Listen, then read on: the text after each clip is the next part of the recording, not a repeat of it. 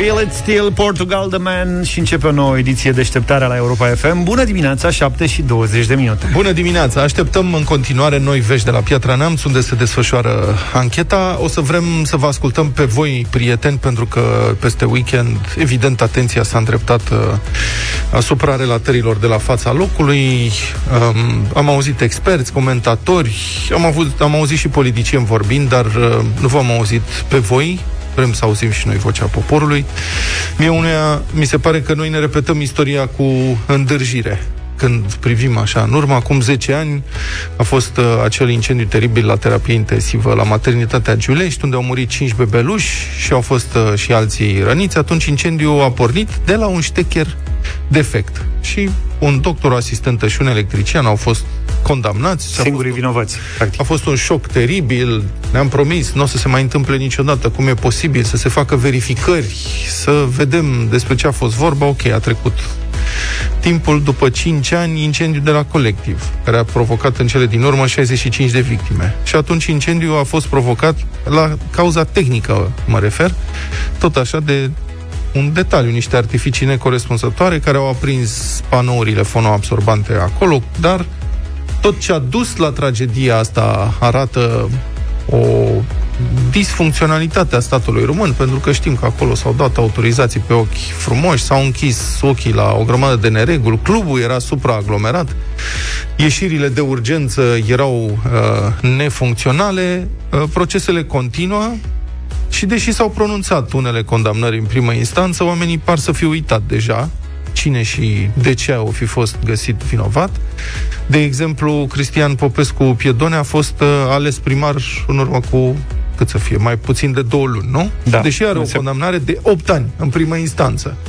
Și vezi, aici asta e o lecție și pentru bucureșteni, că în București, noi bucureștenii râdeam disprețuitor de diversi uh, cetățeni uh, care au votat primari, care aveau condamnări, E uite că se poate întâmpla și în București. Până la urmă, știți, nu suntem chiar atât de diferiți dacă stai să te gândești. Și au trecut 5 ani și iată un nou incendiu catastrofal, 10 morți în dezastrul de la terapie intensivă de la Piatra Neamț. Nu știm deocamdată care a fost cauza tehnică, pur tehnică a izbucnirii flăcărilor. O să aflăm, va fi un ceva scurt circuit, un ștecher, evident că de la asta se întâmplă, dar toată lumea a observat că la acest spital s-au schimbat top manageri în 12 luni, ceea ce noi v-am spus, am, aici ați auzit-o, cred, prima dată în urmă cu vreo două săptămâni. Asta ridică, evident, unele semne de întrebare asupra calității administrării acestei unități medicale. Pentru că la ce te poți aștepta când o navă este lipsită de comandant? E în derivă, nu poți să spui, păi s-a scufundat pentru că s-a lovit de o piatră, asta este cauza. Nu, aia e o cauză și o consecință în același timp. Și mi-e teamă că așa este și aici și nu doar aici. Și aș vrea să mai remarcăm uh, și faptul că acum, după atâtea tragedii cumplite, uh, România tot nu are siguranța salvării unui mare ars. Um, tot nu poate face asta barocamera de la Spitalul Floreasca, acolo alt scandal, care a fost inaugurată de vreo 3-4 ori, nu e o glumă. Și care n-a funcționat niciodată. N-a funcționat niciodată și în urma acelei barocamere în care s-au investit milioane și milioane de euro, um, în urma acelui scandal a fost deschis un proces care nu s-a terminat, continuă pentru că justiția română se mișcă așa cum știm. Revenind, medicul ATI rănit în incendiu de sâmbătă a fost transportat pentru a fi salvat în Belgia.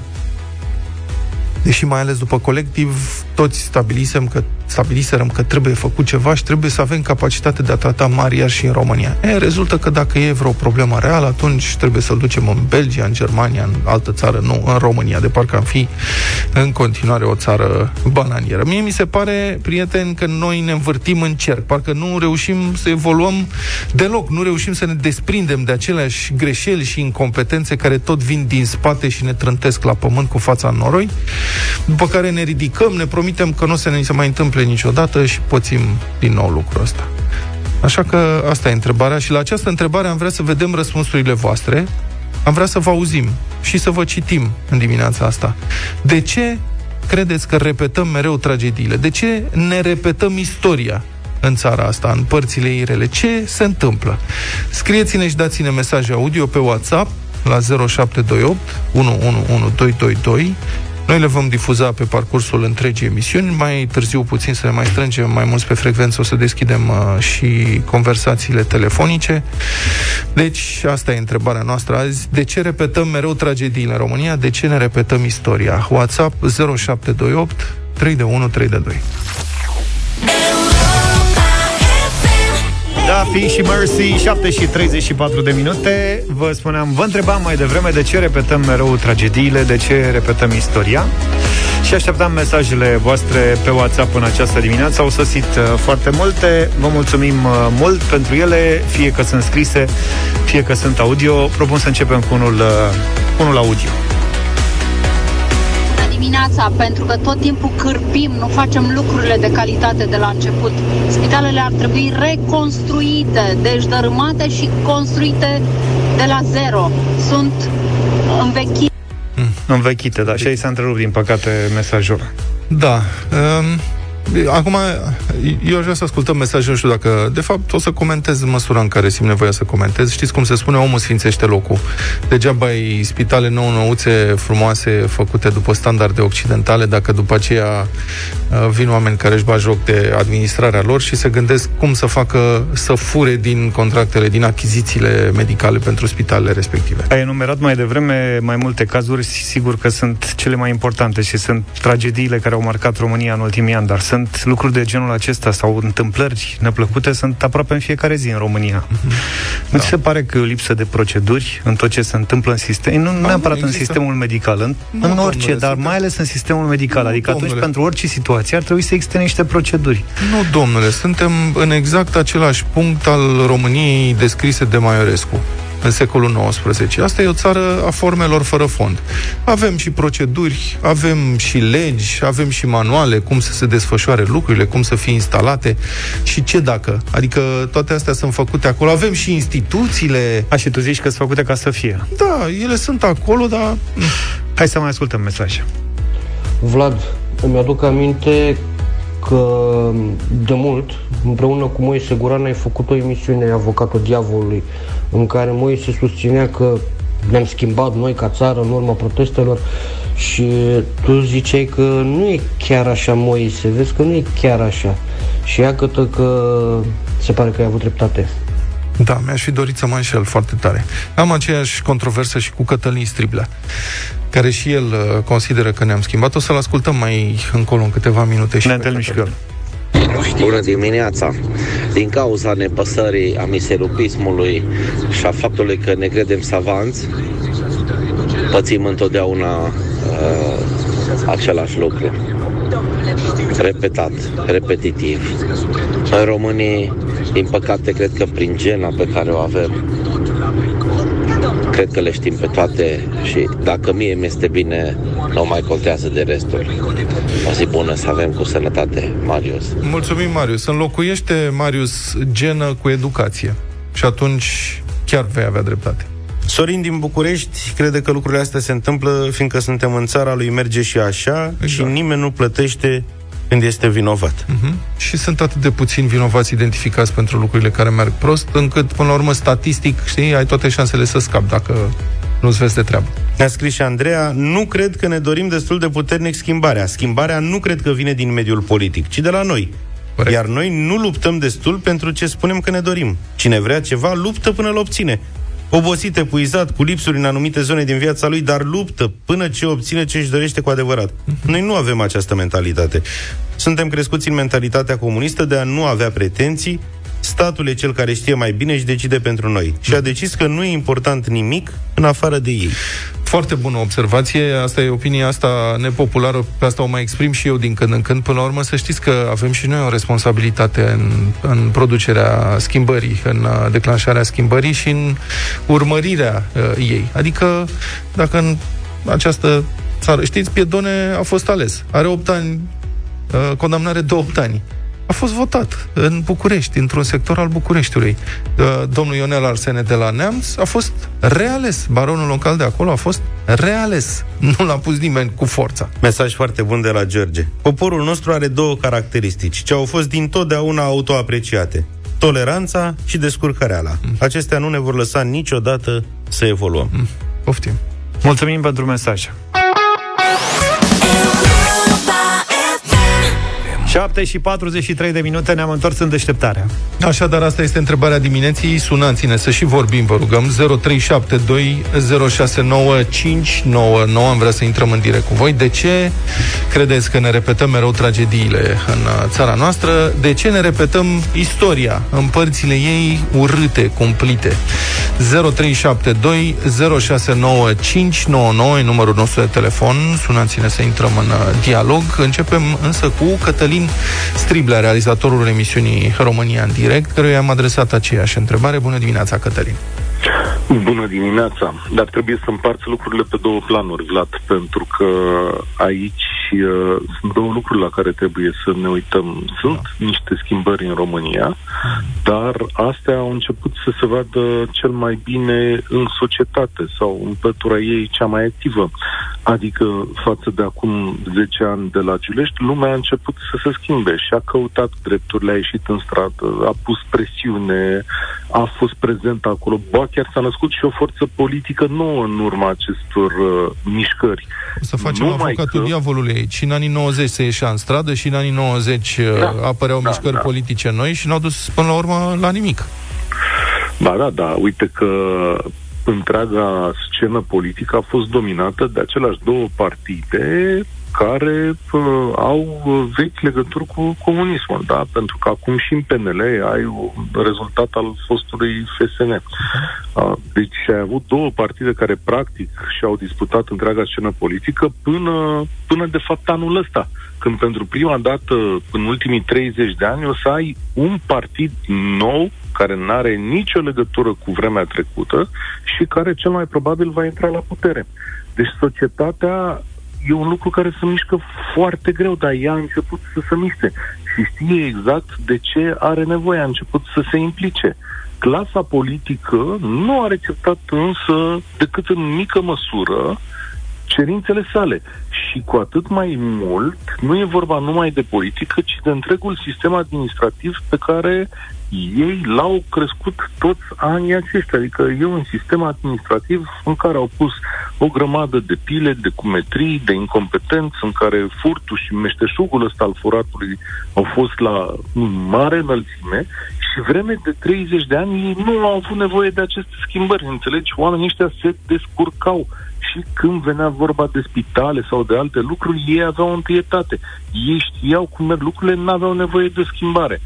Doar că această schimbare o să vină din urmă. O să vezi că doar trebuie să mai ai răbdare. Mm. În ce privește chestiunile strict administrative, și aici lucrurile se vor schimba pe măsură ce societatea cere și mai mult acest lucru, pentru că nu e vorba numai de o chestiune politică, e vorba de modul în care zeci de oameni de pe traseul ăsta administrativ până la omul care cumpără materiale și au făcut treaba. Da? Mm-hmm. Chiar ieri îmi spuneau... Mi se pare uh, fascinant cât de optimist ești.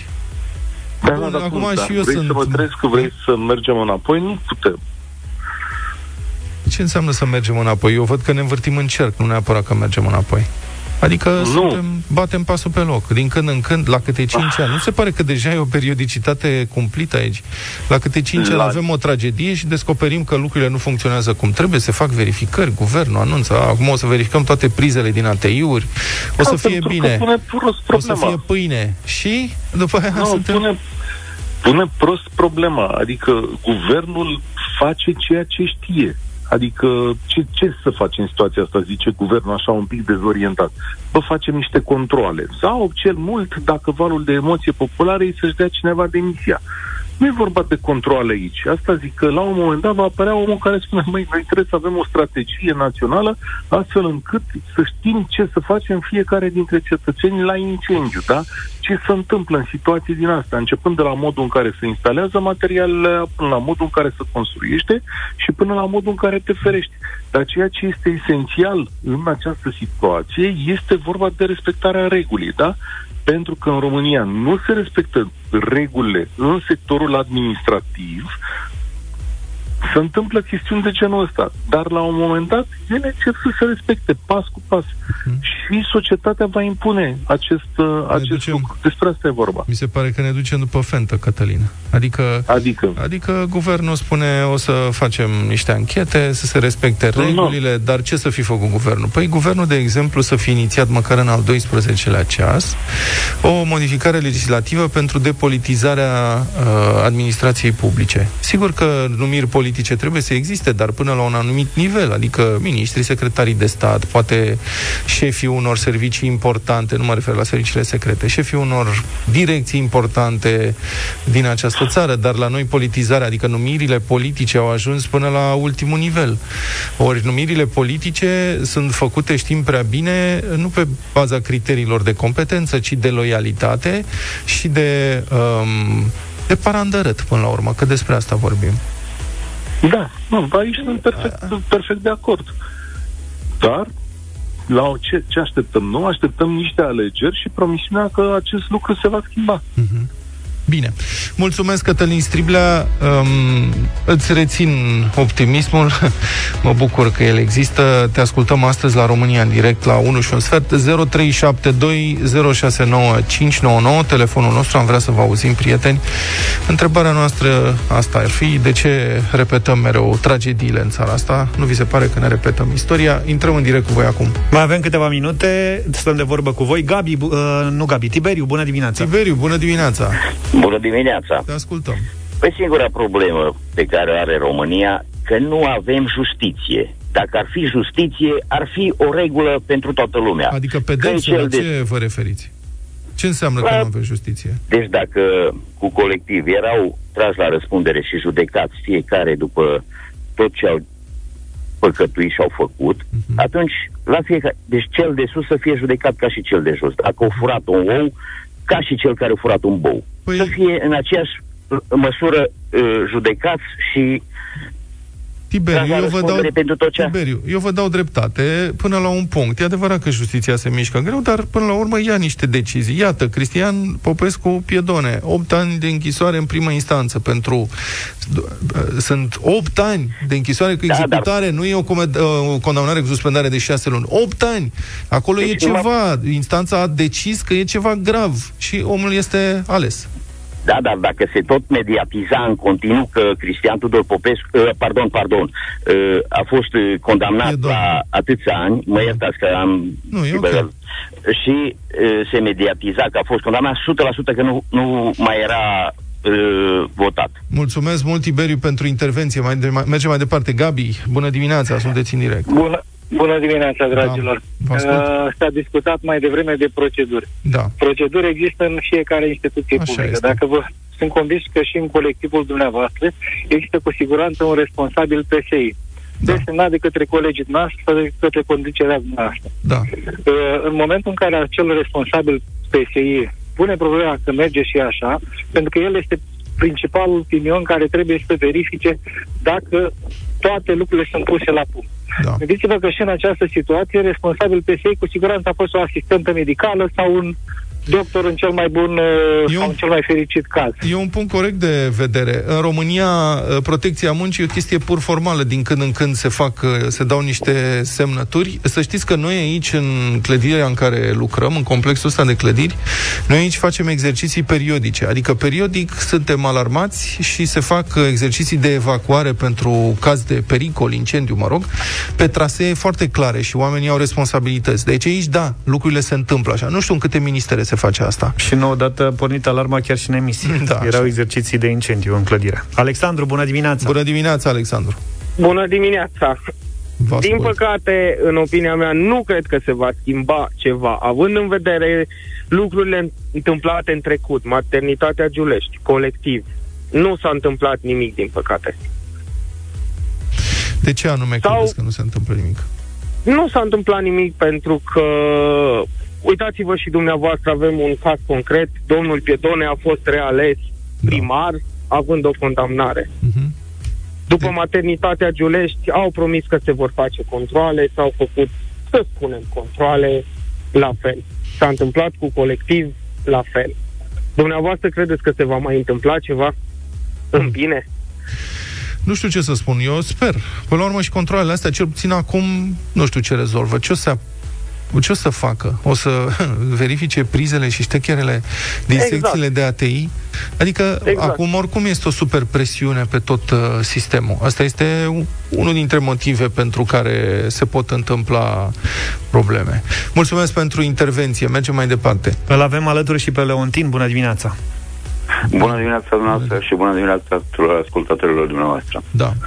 Spuneați mai devreme de uh, schimbare și tot vorbim în România de schimbare. Uh-huh. Uh, eu cred că ceea cred ce că ar trebui să, în România... Cred că ar trebui să vorbim de evoluție, de fapt, de schimbare. Vă rog, spuneți. Uh, nu neapărat, pentru că suntem în, uh, într-un program de evoluție continuă, vrând nevrând. Uh-huh. Dar uh, eu cred că, apropo de evoluție, este mai mult uh, necesar o cultură a participării și a implicării directe. Asta în primul rând. Dar uh, pentru a face lucrul ăsta, eu cred că avem nevoie de un plan de educație permanentă a adulților. Ceea ce lipsește în România este informația. Da, mulțumesc foarte mult pentru intervențiile voastre în această dimineață. Ne întoarcem la educație, firar să fie. Bun, emisiunea noastră merge mai departe. Rămâneți cu noi, o să ne ocupăm de acest subiect și în ora următoare. 8 și 8 minute. Um, tot în actualitate am văzut că unii ne cer să nu politizăm tragedia de la Piatra Neamț. De ce să nu politizăm? Păi să politizăm. Să politizăm, pentru că tragedia este rezultatul corupției întreținute și promovate de clasa politică de zeci de ani încoace. Sigur, cauza propriu-zisă a izbucnirii incendiului, adică scurt circuitul sau ce-o fi fost acolo, ăsta e un aspect pur tehnic. Dar asta este doar finalul unei lungi degradări în sistem ca să folosim un termen medical, e ca și cum ni s-ar spune că, știți cum se zice uneori, că moartea s-a datorat stopului cardiorespirator. Când noi știm că stopul cardiorespirator a fost doar ultima întâmplare într-o serie de boli din ce în ce mai grave lăsate netratate ani de zile. Toată lumea a remarcat că la Spitalul Județean de Urgență din Piatra Neamț au fost numiți 8 directori diferiți în 12 luni. Noi am vorbit despre exact asta de la acest microfon în urmă cu două săptămâni, pe 29 octombrie mai precis, într-o zi de joi, la rubrica noastră Republica Fantastică România. Ne-am referit la recordurile stabilite de directorii de la acest spital. Unul a stat în funcție 3 zile, altul 6, iar cel de pe locul 3 în acest top al derizoriului și bagiocurii 16 zile. Iată ce spuneam acum două săptămâni.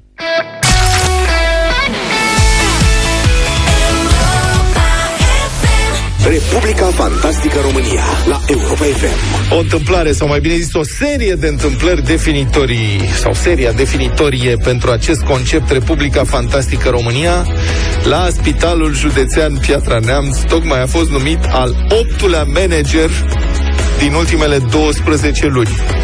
8 manageri diferiți, 8 directori diferiți, într-un singur an.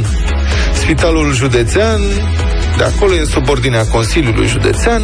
Președintele la Consiliu e domnul Ionel, Ionel Arsene, unul dintre baronii locali vechi ai PSD. Uh, noul șef al Spitalului Județean, ăsta nou acum, deci ultimul nou, da. nu cel nou de luna trecută. Cel mai nou. Cel mai nou și mai nou este de ieri un fost primar, care, mă rog, are interdicție de la Agenția de Integritate. Acest domn ar fi vrut să candideze la locale din partea PSD, dar l-a încurcat legea cum se mai întâmplă, legea îi dăduse interdicție, așa că, mă rog, s-a găsit și pentru dânsul ceva, pentru că, mă rog, de ce te-ar preocupa să numești manager profesioniști la un spital județean în plină criză pandemică? Hmm. Ce nevoie? N-are niciun sens.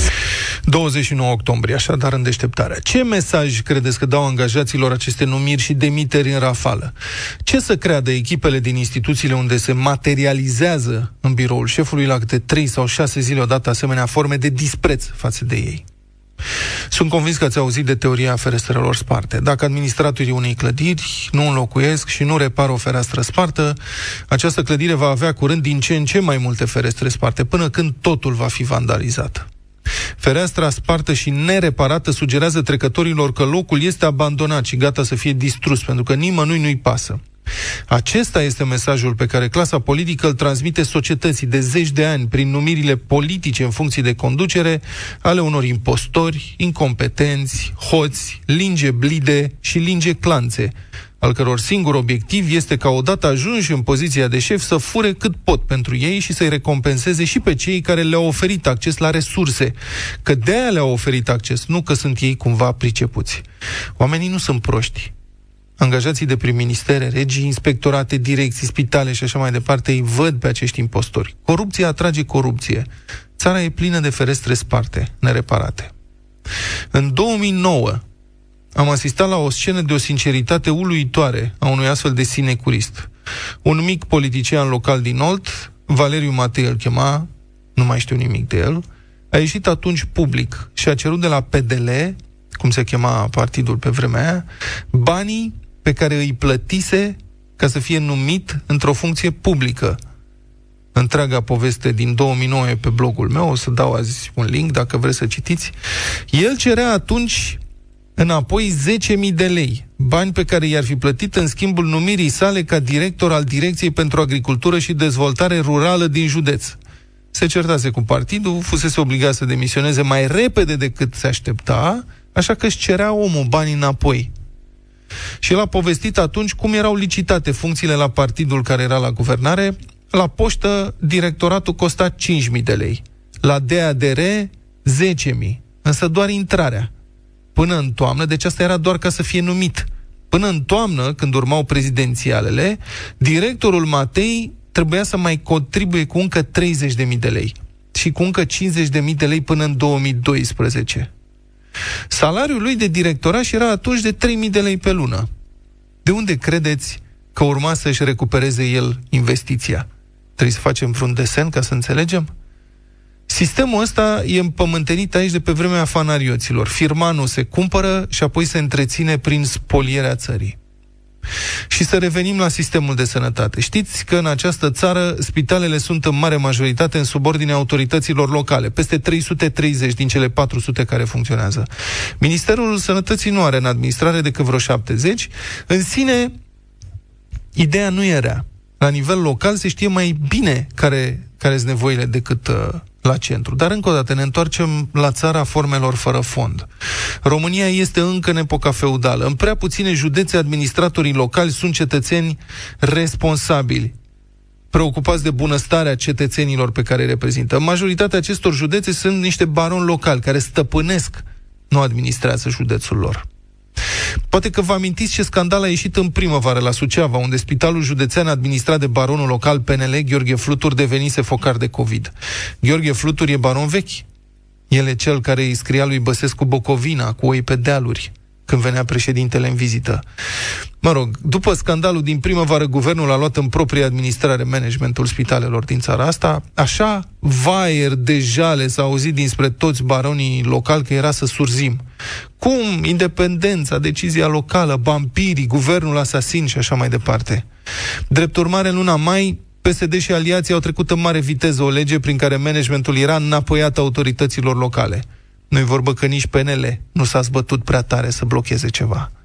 La Neamț, baronul local al PSD, Ionel Arsene, a acționat imediat, a început să-și pună oamenii lui în funcție. Ultimul, numit acum vreo două săptămâni, un traseist politic de cea mai joasă speță, declarat incompatibil de ani, recuperat pentru o sinecură la spitalul județean.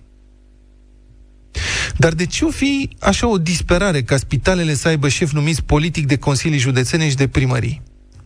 Pentru că fac achiziții scumpe și pentru că sunt o mină de aur și pentru că banii publici sunt jefuiți mai ceva ca pe vremea turcilor, cu șperțuri și parandărături uriașe, prieteni. Fosta șefa Direcției Naționale Anticorupție, Laura Codruța Chioveși, avertiza în mai 2018, cu două luni înainte să fie executată de frăție infractorilor din politică. Deci avertiza că cele mai mari mite se dau în sistemul medical, dar nu era vorba de cele ale pacienților pentru medici, ci de cele încasate mai ales de directorii numiți politic și de sistemul corupt din jurul lor pentru achiziții publice, pentru bugetarea serviciilor medicale, pentru servicii medicale și așa mai departe. Citez. De obicei, mita se dă direct managerului de spital sau prin intermediul unor firme de consultanță offshore, spune atunci doamna Chioveși. Citez din nou, una dintre metodele cele mai practicate este achiziționarea de echipamente medicale la prețuri de 10 ori mai mari decât prețul pieței. Echipamente care apoi nu sunt folosite niciodată. Am mai explicat dânsa, după care a dat două exemple. Un director de spital care prejudicease unitatea medicală cu 12 milioane de euro frauda fiind ascunsă prin documente false, dar și un alt manager de spital județean care lua între 10 și 15% din factoare, valoarea facturilor pe care le emitea. În patru ani acesta a strâns 1,2 milioane de euro din mită. 12 milioane de euro, 1,2 milioane de euro mită din comisioane. Înțelegeți despre ce sume vorbim aici? Înțelegeți de ce politicienii nu vor să renunțe la asemenea numiri politice pe criterii de corupție și dependență reciprocă? De ce nu acceptă sistemul meritocrației?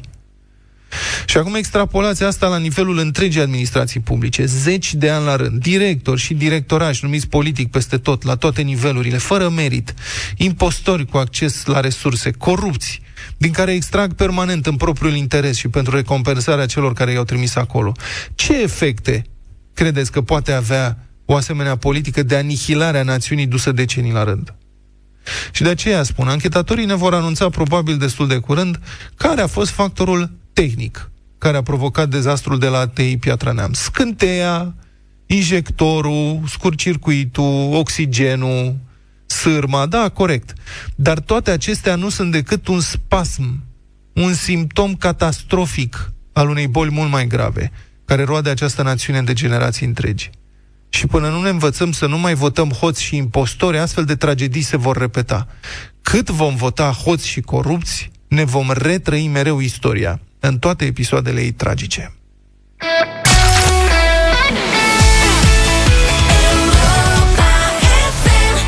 Jason Derulo, Take You Dancing a fost la noi uh, în deșteptarea 8 și 26 de minute. Sper că sunteți pregătiți pentru că ați intrat deja pe site-ul europa.fm.ro a venit momentul pentru un nou concurs. În caz că nu știai uh, deja, săptămâna asta, dacă te înscrii pe site-ul nostru, europa.fm.ro și ne povestești o întâmplare amuzantă legată de pronunția greșită a numelui tău sau a cuiva apropiat, ai putea fi bun de câștigat un premiu important. Chiar Her te premiază cu produse pentru curățenia care contează. Pentru dimineața asta avem de dat două premii. Avem un aspirator pentru geamuri WV6+. Alo, stai puțin că dacă vorbim acum de pronunție corecte, aici e VV 6 sau VF. Că V în germană se citește F. Deci VV, VV, VV, aspirator 6. pentru geamuri VV VF6. VF6 pe românește și sau VV Zex? Zex, VV Zex Plus. Așa. Asta e, tati. Cu el cureți de trei ori mai rapid geamurile, dar și uh, blaturi de bucătărie, faianță și altele. Se încarcă rapid și are o autonomie de 100 de minute, o mulțime de geamuri și alte suprafețe nete de pe care le poți spăla în timpul ăsta. Iar al doilea premiu, care abia așteaptă să ajungă la treabă în casa unoia dintre voi, e o mătură electrică KB5. Aici e bine. Da? Da. Și 5 e fiumf? Fiumf. Gata, domnule. E o mătură electrică KB fiumf, fără fir, Bună și pentru podele și pentru covoare, mături cu ea în 2 timp și 3 mișcări, fără să te apleci și intră ușor și pe sub uh, mobilă, pe unde ne e cel uh, mai greu. Hai să vedem cu cine stăm de vorbă și care sunt poveștile lor. Cosmin este din Buhuș, bună dimineața! Ha, să-l mai sunăm o dată pe Cosmin. S-a, e păcat, s-a înscris pe site și e păcat să nu intre în direct. Alexandru, bună dimineața! Bună dimineața! Tu ești din București. Din București, da. Care e, care e povestea ta? Uh, situația este simpatică, pentru că uh, eu mereu am uh, probleme cu pronunția numelui meu, dar uh, în urmă cu câțiva ani am fost într-un proiect la, la un client din Spania și la recepție, pentru a fi făcut uh, cardul de acces, am dat uh, cartea de identitate și domnișoara de la recepție, două minute mai târziu, să vine cu, cu badge uh, cu un nume spaniolesc, nici de cum românesc. Al tău care e numele Cotarlin. original? Numele tău? Numele meu este Alexandru Coterlici. Nu e chiar cel mai simplu nume de pronunțat, dar ceea ce am văzut pe deci era Alexandre Cotarlin, care era tipic spaniolesc, având în vedere că a avut totuși acces la cartea mea de identitate. Oricum, uh, faza simpatică a fost că 4-5 săptămâni am fost nevoit mereu să mă explic, să mă justific. Într-un final am cedat și m-am recomandat. Eu sunt Alexandre. Îmi pare bine. Nu, cred. Deci ai ales până la urmă să te transformi Am tu. ales identitatea spaniolească, ca să zic așa, da. Am înțeles. Domnule, nu e rău. Alexandre, ce să zic? Mult succes.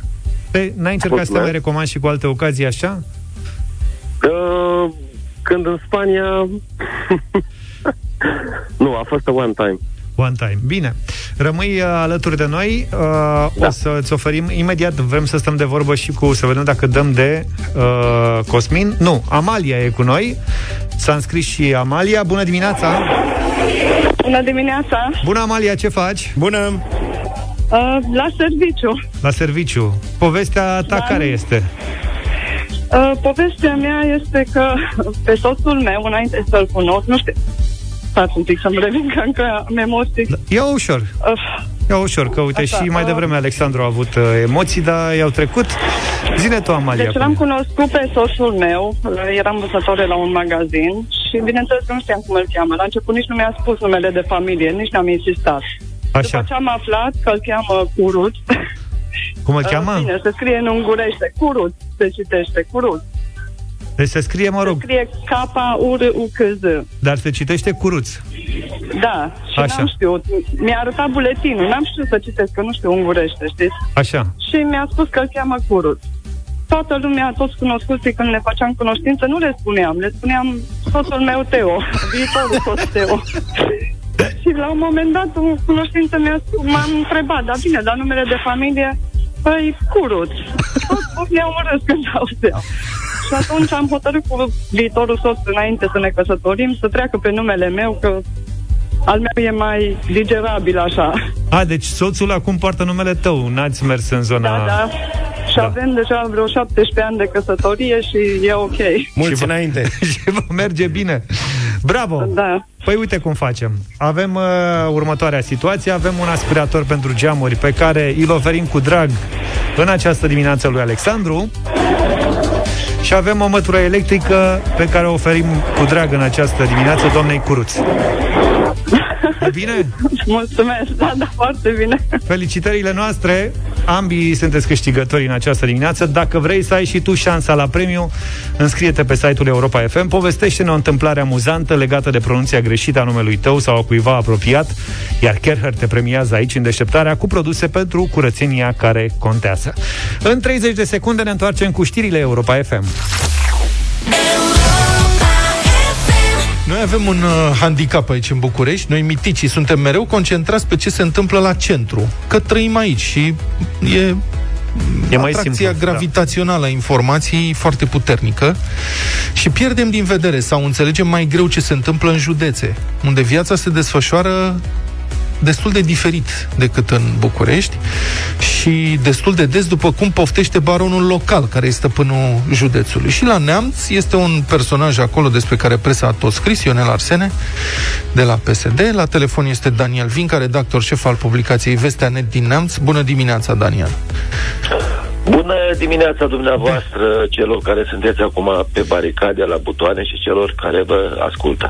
Daniel, ajută-ne să înțelegem, te rog, cum funcționează lucrurile în județul tău? Adică cum poate schimba, de exemplu, domnul Arsene, director la spital acolo, ca pe ciorăpei? Să pună traseiști politici, politrugi, declarații incompatibili și aparent nimeni să nu facă vreo problemă din asta, să nu, să nu fie atât de deranjat. Simplu, așa cum uh, spuneați mai devreme, deși nu aș fi total de, de acord. Să Știți că viața din provincie seamănă, dar negativ cu cea de la București, mai ales în ceea ce înseamnă personajele astea tip uh, mitici. Acum, făcând așa un recurs la literatură, uh, nu știu dacă rețineți, dar o scrisoare pierdută începe cu descrierea, citez aproximativ, într-un uh, mic orășel, capitala unui județ de munte și se spune că uh, Ire Caragiale s-ar fi inspirat din Neamț unde în perioada aia lucra ca revizor uh, școlar. Suntem fix în aceeași paradigma uh, scrisorii pierdute, în care doi, trei uh, băieți prin județe stabilesc totul. Cât de puternic e, cât de puternic e șeful Consiliului Județean într-un județ precum Neamțul? Foarte puternic, cel mai puternic, total puternic. De ce anume? Și faceți o paralelă. Uh, Ionel Arsene, baron local în cel mai pur sens al cuvântului la neamț, a apărut de foarte multe ori alături de Liviu Dragnea când PSD-ul punea sau își dădea jos propriile guverne. Uh, Deci modelul uh, Arsene de la Neamț este un model Dragnea îmbunătățit, dar în rele. Dar ce îi dă putere unui președinte de Consiliu Județean în județ? Ce îl face atât de putere? Votul pe baza căruia ajunge pe această funcție. Mhm. Și uh, vorba cuiva, asta a votat poporul, asta avem. În al doilea rând, uh, puterea vine și din uh, uh, uh, educația, disprețul manifestat de un personaj de acest tip față de popor. Uh, la, la Consiliul de Neamț, până să vină pandemia, uh, uh, în mandatul trecut uh, alianța din jurul PSD-ului avea majoritate, replicile lui Ionel Arsene când opoziția comenta ceva, e, uh, urmau imediat pe Facebook, nu știu, după un vot negativ sau o abținere al opozanților, uneori pe motivul, domnule, ne-a băgat un proces, un, un punct pe ordinea de zi, a suplimentat cu 3 minute înainte și aveam de citit 600 de pagini la un proiect și nu puteam vota norm. Imediat îi înfiera public o postare pe Facebook, uitați nenorociții, leprele galbene, cum s-au opus, blochează dezvoltarea județului, bani la sănătate, nu știu ce. Bă, Era efectiv o campanie de asta tip uh, prolet cultism uh, sovietic uh, din anii 50. Daniel Vinca, dar, dar Consiliul Județean este unul dintre uh, marii achizitori de servicii publice din județ? Adică... În, în orice județ din țară, Consiliul Județean, uh, deci inclusiv la Neamț, este unul din uh, uh, mari achizitori, cum a spus dumneavoastră, este un UAT, este primul UAT dintr-un județ, în afară de orașe comune, uh, cu foarte mulți bani, cu multe structuri în subordine, uh, mulți bani înseamnă o armată de angajați care depind de uh, jobul de la stat, mulți bani înseamnă mulți furnizori, Haideți să ne gândim, orice uh, județ are în subordine uh, centrele speciale de la protecția copilului, are spitale, are instituții de cultură, biblioteca, teatrul, tineretul și așa mai departe, are uh, firme ale Consiliului Județean, inclusiv pe cea care tip monopol livrează apa, apa servu. Adică Dom'le, un, un uh, președinte de CJ este prin definiție un uh, baron, din păcate, uh, și la neamț, dar și în toată țara, în sensul încetățenit, în sens peorativ. Haideți să venim la exemple concrete, ca să nu mai vorbim în, uh, în parabole. La neamț, în afară de această atitudine a lui Arsene, care a avut grijă să-și tragă și vreo 2-3 cilaci din uh, presă, după modelul unde nu putem cumpăra, de fapt, infiltrăm uh-huh. și facem ziariști, că acum pe online facem ziariști la norme, da? uh, foarte dedicați bossului stăpânului, uh, au mai creat aici, domnule, e noaptea minții și e crimă organizată, ce vă spun acum, și dați o căutare să uh, verificați ce vă spun eu, uh, o, o entitate neasumată, un concept anonimos, care are și un site și niște pagini Facebook, în care ce nu putea fi înjurat uh, de uh, presa asumată a lui Arsene, acolo este înjurat la negru, în cele mai uh, negre fel, uh, uh, feluri cu putință, adică uh, uh, cei câțiva adversari al lui Arsene, cei câțiva jurnaliști care nu s-au frânt de tot coloana, au fost tăvăliți în fel și, și chip. Veți găsi articole și în presa locală, dar și în Hot News, de exemplu, pe, pe astfel de subiecte. Uh-huh. S-a scris inclusiv despre copii, neveste, soți ai da. jurnaliștilor nealiniați la cel mai oribil mod cu putință. Mai mult, uh, s-au făcut trucaje sau jocuri, gen XYZ uh, spânzurați în piața publică sau jocuri gen împușcă pe X, adică adevărate instigări la crimă, la care instituțiile statului, în frunte cu uh, parchetele sau uh, poliția neamț, au dat soluții de clasare, că, domnule, nu-i ceva grav în România să spui, hai să-l împușcăm pe X, ziarist sau politician. Am înțeles. Mulțumesc foarte mult. uh, L-ați ascultat pe Daniel Vinca, redactorul șef al publicației nemțene Vestea Net, care v-a dat așa, prieteni, o o mică aromă. Un flavor. Da, despre, cu privire la aerul dintr-un județ stăpânit de un uh, baron local. Mulțumesc mult, uh, Daniel, îți impumni acolo.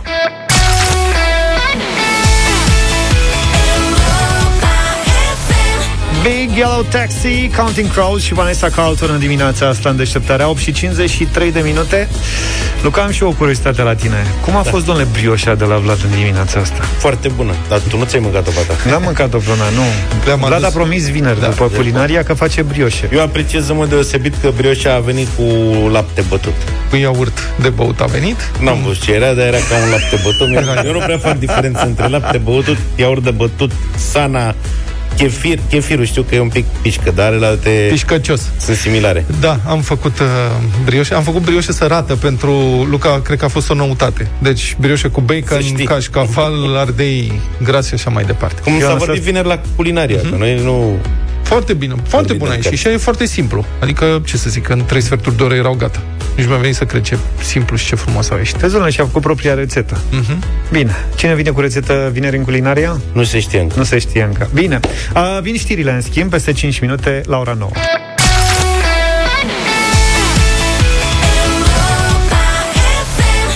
It's My Life de la Bon Jovi 9 și 10 minute În câteva minute avem bătălia hiturilor În deșteptarea Filozoful Gabriel Liceanu a fost invitat ieri la interviul de 10 de la Europa FM. El a vorbit despre cartea sa scrisă împreună cu Andrei Pleșu, despre destin.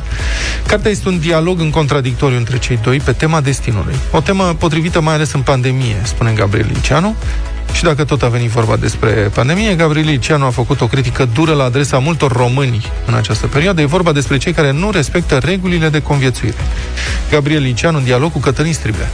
Cum sunteți dumneavoastră, Gabriel Liceanu, personal în această perioadă de epidemie? Cum v-a prins? Cum v-a găsit? Cum v-ați descurcat? Vă întreb foarte omenește. Cum treceți? Mie, mi-e rușine să vă spun, pentru că la 1 martie, nu?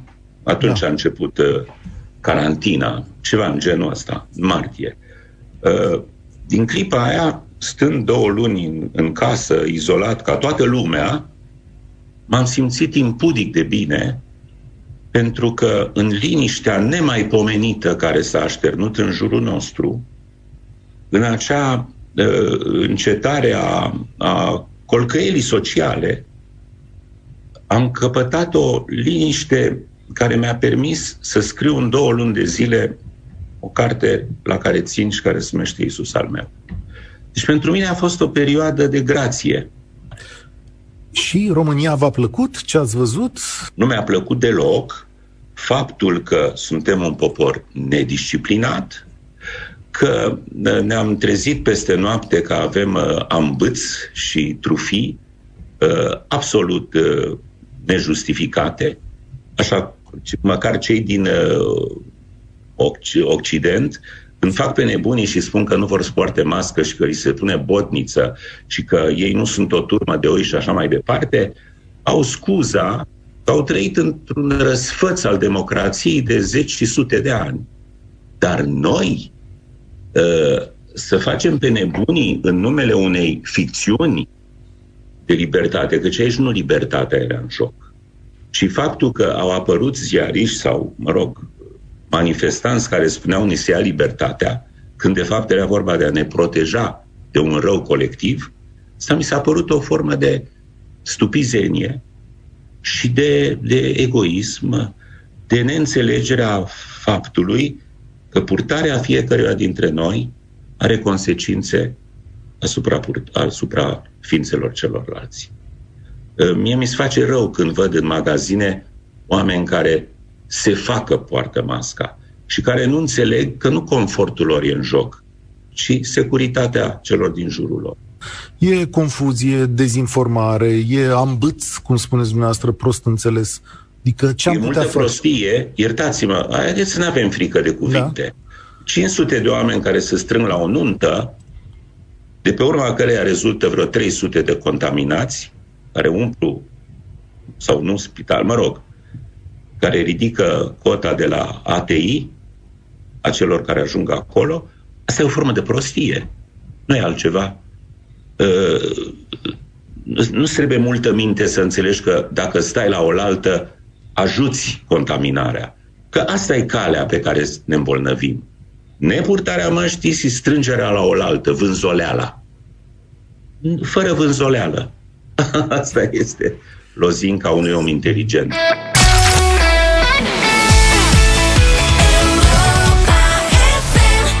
Dacă ne luăm după piesa asta, 2020 n-a fost uh, un an chiar atât de rău. Am ascultat Kings and Queens, Eva Max la Europa FM, 9 și 21 de minute.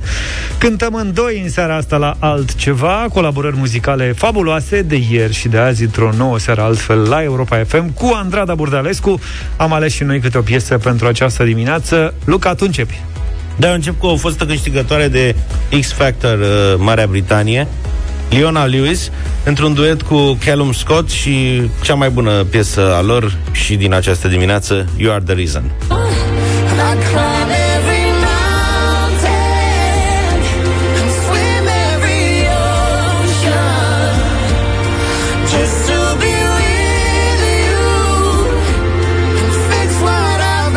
Ideea e că ar urca fiecare munte și ar înota fiecare ocean numai ca să fie împreună. adică text, film. Dacă vreți sensibilitate, întâlniți-vă cu Noah Cyrus și Labyrinth. Piesa următoare se numește Make Me Cry. Nu vreau să plângeți, așa că mai bine votați piesa și o ascultăm împreună.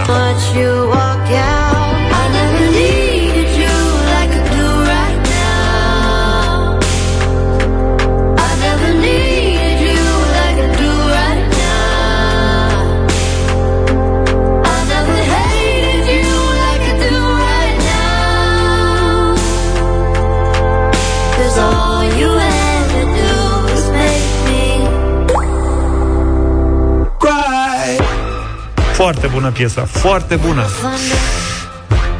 Eu Vlad. vă propun o piesă foarte frumoasă pe care sigur o știți de pe coloana sonoră a filmului foarte popular Ofițer și Gentleman um, Ofițer și Gentleman, de fapt Richard Gere, eh, ce vremuri din 1982 Joe Cocker și Jennifer Warnes Up Where We Belong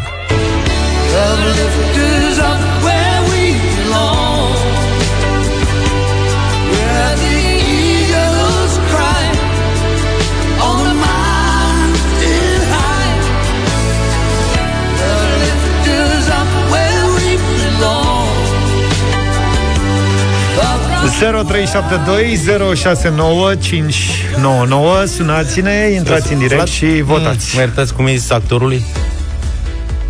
Richard Gere? Richard Gere? Uh-huh. Vezi că în România e Richard Gere. Ca să știi că oamenii nu înțeleg despre cine vorbește. Richard Gere. Așa este. Gere nu, era în, Gere nu era în Dallas? Eu n-am auzit pe nimeni să zică Gere. Gere. Gere. Eu n-am auzit pe nimeni. Da, mă rog. Păi nu Cum prea- vreți dumneavoastră? Așa. Joe Cocker, hai. Uh, hai să începem cu Adrian. Bună dimineața! Salut! Bună dimineața, băieți, o să votez cu Vlad astăzi. Neața. Cu Vlad, Vă mulțumesc primul foarte frumos pentru vot. Lucian, bună dimineața! Bună dimineața, băieți, astăzi o să mergem cu Luca. Mulțumim Salut, mult, mulțumesc. Luca, mergem. Hai să vedem ce spune Alexandru. Bună dimineața! Salut, Alex! Alexandru, Bună dimineața, băieți. Să trăiți. Joe Cocker. Joe, Joe Cocker, Cocker, dimineața. mulțumim.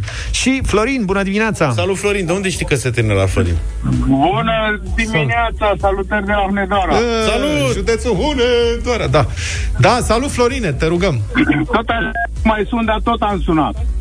Bineînțeles că votez cu Vlad. Vă mulțumim, Ai domnul văzut? Florine. Trăiești, N-am Florine. auzit numai de Richard Gere, de Richard Gere n-am auzit nicio. Da, Da, nu nici te eu. pricep de asta. La Luca, în, la Luca în cartier, acolo așa se, e La cu mine gere. ce se zicea? Că mergeam la centru de închirieri casete, veneau băieții și ziceau Mai aveți ceva cu Richard Gere? Ce mai aveți? Vă mulțumim foarte mult pentru voturi, Florine, să ne vedem cu bine, poate la live pe plajă. Poate, cine știe, anul viitor o să se poată, habar n-am. Hai, de Asta pe e. coloana sonoră a filmului cu Richard Gere, Gira. piesa Gere, da. câștigătoare.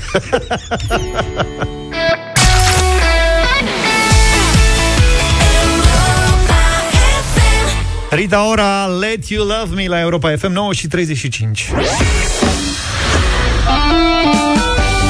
A sosit și momentul uh, mult așteptat de mulți dintre voi. Noi îl așteptăm acum să vedem cine se încumetă să ne ajute cu încălzirea vocală. E o misiune pentru toată România, vă dați seama. Deșteptarea și Fiorda te provoacă zilnic la o sesiune fulger de încălzire vocală. de ai gâtul iritat, nu uita, cu Fiorda ești salvat. Deci, cine sună să intre acum în direct? 0372 069 599 e numărul de telefon, numărul de concurs, număr cu tarif normal. Cine se antrenează cu noi primește de la Plant Extract un voucher valoric de 150 de lei. Ia să vedem cu cine stăm de vorbă. Încercăm cu Violeta. Bună dimineața! Bună dimineața! Ce faci, Violeta? Uh, Bine, la o cafea. La o cafea? Foarte bine. Ai făcut niște exerciții de încălzire vocală dimineața asta? Uh, uh, încerc acum, în direct. Încerci acum, da? Uite, avem noi o piesă. Mi-am încălzit vocea cu cafeaua caldă. A, avem, Da. o, avem o piesă primită de la, ceva mai veche, de la vecinul lui Vlad, de la țară, de Da. la el de acolo, Așa. care cântă Da. o piesă se numește Vara la țară. Am emoții. Nu știu dacă da. știi tu cum e vara la țară, dar Mircea Baniciu știe, știe foarte bine. Eu îți dau un fragment și tu încerci să faci încălzire vocală exact ca în piesă, da? Exact, Fii, încerc. at- fii atentă.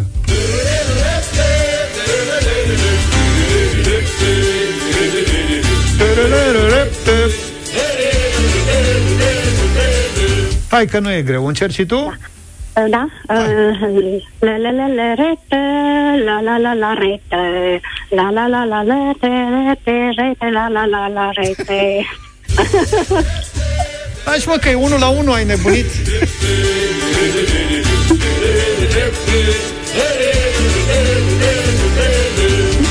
Violeta, foarte ieșit? bine ai fost în dimineața asta. Mulțumesc. Tu să ne spui dacă te-ai încălzit vocal. Mulțumesc mult. Uh, Da, da, să știți că da. Bravo, Violeta, Și cu, uite. și cu o bună dispoziție pe ziua de astăzi. Asta e cel mai important. Felicitări, Violeta, tocmai ai câștigat de la Plant Extract un voucher valoric de 150 de lei. Îți mulțumim pentru curaj, iar pe voi ceilalți vă așteptăm și mâine dimineață în deșteptare la o sesiune fulger de încălzire vocală și nu uita, de ai gâtul iritat, cu Fiorda e salvat. Acesta este un supliment alimentar, citiți cu atenție prospectul.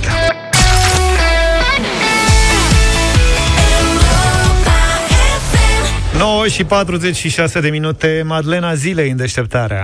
Trenul galben fără cai Nu-i nici birjă, nici tramvai Dar mă poartă în zbor mai repede ca vântul Nici n-am pus să-l vezi că vai Trenul galben fără cai A pornit ușor și l-a înghițit pământul Și acum o să mă înjure lumea că vorbesc peste Angela. În urmă cu exact 41 de ani era dată în folosință prima magistrală a metroului bucureștean, de la semănătoarea la timpuri noi. Inaugurarea oficială a avut loc mai bine de o lună mai târziu, când a coborât Nicolae Ceaușescu în subteran să se plimbe cu trenul galben. Probabil a vrut să fie sigur că nu e niciun risc de așteptat atâta. Practic, perioada de probe s-a desfășurat cu public, cu călători. Da. Adică, domne, cine, cine oamenii nu cred că au fost avertizați, vedeți că e în probe. E modelul vaccinului rusesc. Da. Hai să vedem ce se întâmplă. S-a anunțat. E gata, dă nu Da. și vedem. Nu veni rău, e suficient oxigen, vedem. Da, da, lucrările la această primă magistrală au durat aproape 5 ani. Noi am fi putut avea Mamă, metrou... Ce puțin? Pe asta da. am vrut să subliniez. Am fi putut avea metrou în capitală de la începutul secolului trecut, pentru că inginerul Dimitrie Leonida a făcut un prim proiect în 1908. De asta arestație azi. Fosta IMGB te cheamă... Pe da, mă tot întrebăm, zic, mă, cine o fi Dimitrie Leonida? Care L-ai e stația căutat. Popești de Ordeni. În cazul ăsta așa o să avem și noi autostrăzile Dan Șova, pentru că el a făcut studii de fezabilitate. Primul, pentru toate. Bravo. Nu, Leonida asta a făcut proiectul în 1908, a plăcut lui ideea de metrou și pe urmă omul a fost ceva inginer pe la sistematizări pe la primărie și a vrut să-l facă, da. dar nu s-a potrivit. Nu s-a mai găsit fonduri. Poate auzise de Paris, de Londra și a zis să fie și la noi, ca la ei. Ce? La aia era deja, adică la Ei, Londra de de asta. până 1850 ceva. Uh-huh. Și în 1930 a fost luată în calcul construcția metroului, dar a căzut pe motiv că transportul în comun de suprafață era suficient la momentul respectiv, făcea față. În 1970, tramvaiele și troleibuzele nu mai făceau însă față și așa s-a născut ideea de metrou, însă până la prima sapă a mai durat 5 ani de foială, că și atunci se făceau studii de fezabilitate. Și peste ani și ani poate urma și urmașilor noștri și vor aduce aminte că a fost odată un primar care a propus o autostradă suspendată, da. știi, care nici ea nu s-a făcut la vremea respectivă, că au avut ceva cu primarul. Bă, practic, autostrada suspendată, din câte știu eu, aia de la Ciurel. practic. Nu. Adică e al... Decolarea, alo? Da, acolo Decolarea trebuia aia de să la fie- Cirelia, dacă acolo trebuia să decoleze și să tot meargă suspendat. Mie mi se pare că ai frânarea. A coborât repede. Deci la pasajul ăla avea un alt rost acum 15 ani când a fost gândit. Practic el într-adevăr trebuia să se lege cu autostrada București-Pitești. București-Pitești, da. Dar au crescut blocuri între Da, timp. s-au făcut blocuri și ca atare acum pasajul ăla este. Mă rog, revenind la metrou, visul oricărui provincial, nu știu dacă mai e valabil în ziua de astăzi, dar pe vremea mea Da. era să se plimbe cu metrou. Tu de asta ai vrut să vii la Da. București, a? Prima mea descălecare, ca să spun așa, în zona a fost în 1990. Venisem la București ca să văd și eu minerii. Ca Mhm. atât aminte aveam atunci, aveam 13 ani și unchiul meu care stă în București, unchiul, unchiul Gheorghiță, zice nu vrei să mergi cu metrou? Hai să Păi, ai metrou. cum să nu? N-ai Și văzut m-a metrou luat- în viața ta. M-a luat și m-a dus cu metrou de la Ștefan cel Mare, am schimbat la Victoriei și după aia am mers spre Romana. A, ce tare. După care, nu prea mult. Tot e Așa, tare că ușor. aș, aș nimerit să schimbe. Da. Păi nu că el știa, el e de aici. După Păi care și am ce ieșit, dacă? am ieșit de la metrou, ne-am dus pe calea Victoriei și am mâncat profiterol, dacă nu mă înșel, la cofetăria București. Aș vrea să-l fi cunoscut pe unchiul Gheorghiță, îmi place Nu e timpul pierdut. cum a lucrat cu tine. Dar zici că, nu e, că era de aici. Păi noi nu suntem de aici, noi anul trecut ne-am pierdut când am fost la... N-am știut să mâncăm pe Am la fost să timpuri mâncăm. noi.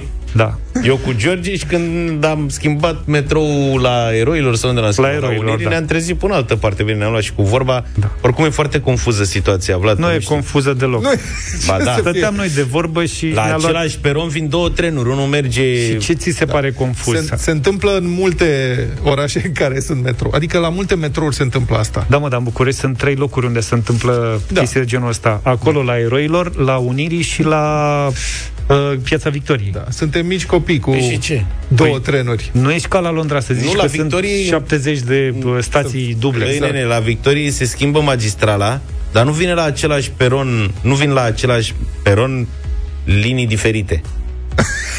Știi ce zic? Nu. De, deci, iată, Luca. la piața Victoriei te Luca. dai jos, te Așa. duci pe alt peron și iei în altă direcție. Așa. La eroilor Da. și la E Unirii, același peron. stai pe un peron, Da. vine un tren, Care e merge. bun, șeful ăsta e bun, nu. Practic este ca la gară, la gara de nord, pe aceeași linie, vin trenuri care pleacă Asta. în direcții diferite. Da, la metro am fi vrut să nu Asta se e un întâmple lucru care, pe situația care eu acum să știi că orice bucureștean îl știe, încep să am dubii. Nu, dar voiam să-i recomand lui Luca să nu mai spună că e București. Da, corect, adică iată, așa, avem un te întreabă bucureștean cineva- care nu știe să folosească metroul. Da, stai mă, că da. știu doar că uneori mă mai rătăcesc. Dar vreau să vă spun că atunci când s-a inaugurat, bucureștenii mergeau să, ca la muzeu te duceai, să te dai, te îmbrăcai frumos. Cum am venit eu, în 90. Da. Și eu stăteam în Floreasca. Și știu că ne-am dus într-o duminică să ne dăm cu metrou cu toată familia, ne-am îmbrăcat frumos, am luat autobuzele, am călătorit cam o oră și ceva în înghesuială până la metrou. Și toți bucureștenii erau uluiți de cât de curat este. Orașul fiind foarte murdar și pe vremea aia. Și era și un miros... Uh, Nu mai ținte mirosul, Particular. dar lumea era impresionată de cât de curat era pe jos în metrou, unde nu se vedea nimic, niciun muc de țigară, nu se fuma acolo, ceea ce era cu totul neobișnuit. Și a fost așa o, pe o mândrie că, uite, există un mijloc de transport uh, modern în Galben. București. Și galben. Și fără cai. Și fără caiș. Și după aceea, sigur, s-a mai extins. Problema e că el ar trebui, ar, ca să se rezolve problema de trafic în București, ar trebui să construiască transport în comun de masă super eficient, deci metrou și linii de tramvai multe, și să se încurajeze transportul alternativ. Și stațiile să fie mult mai apropiate, într-un fel cum sunt cele din drumul taberei, ca să fie un metrou care să folosească locuitorilor din oraș, pentru că filozofia metroului, așa cum a fost uh, el conceput pe vremea lui Ceaușescu, era să fie tranzit de masă spre platformele industriale din cartierele dormitor. Dar platformele alea industriale au mai dispărut. Păi stai mă, și n-am fost, am fost la un pas să ni se întâmplă toată chestia asta, doar că în bucureștenii n-au mai lăsat-o pe doamna Gabi să-și ducă la capăt planul ăla al traficului, nu? Nu? Ceva de genul. Revoluția Da, în trafic. Revoluția în trafic, așa că nu mai, venea. mai este o problemă profundă pe care toate guvernările văd cu tot amână. Uh, metrou este în administrarea Ministerului Transporturilor. Da. Ceea ce înseamnă că el primește o subvenție uh, națională. Cu De alte la statul cuvinte, la mare. Da, de la stat. Cu alte cuvinte, pentru metrou din București plătesc o mulțime de oameni care nu locuiesc în București, ceea nu te ce nu supăra, este în regulă. e, e singurul metrou. Adică nu știi cum mai... nu e normal să se întâmple așa. Adică el ar trebui trecut în administrarea primăriei, sigur asta ar însemna că ar crește și prețul călătoriei, dar peste tot unde te duci în orice oraș mare unde este transport în comun eficient, mă refer la orașe mari de peste 2-3 milioane de locuitori, Transportul în comun costă mult. În Paris, în Londra, peste tot costă Dacă mult. metroul din Sibiu sau din Cluj n-ar fi primit subvenții și doar ăsta din București, da, era pe dos, da. Și Bine, mă. singurul... Hai, ne auzim mâine dimineață, puțin înainte de șapte. Numai bine! Toate bune! Pa, pa! Deșteptarea cu Vlad, George și Luca. De luni până vineri, de la 7 dimineața, la Europa FM.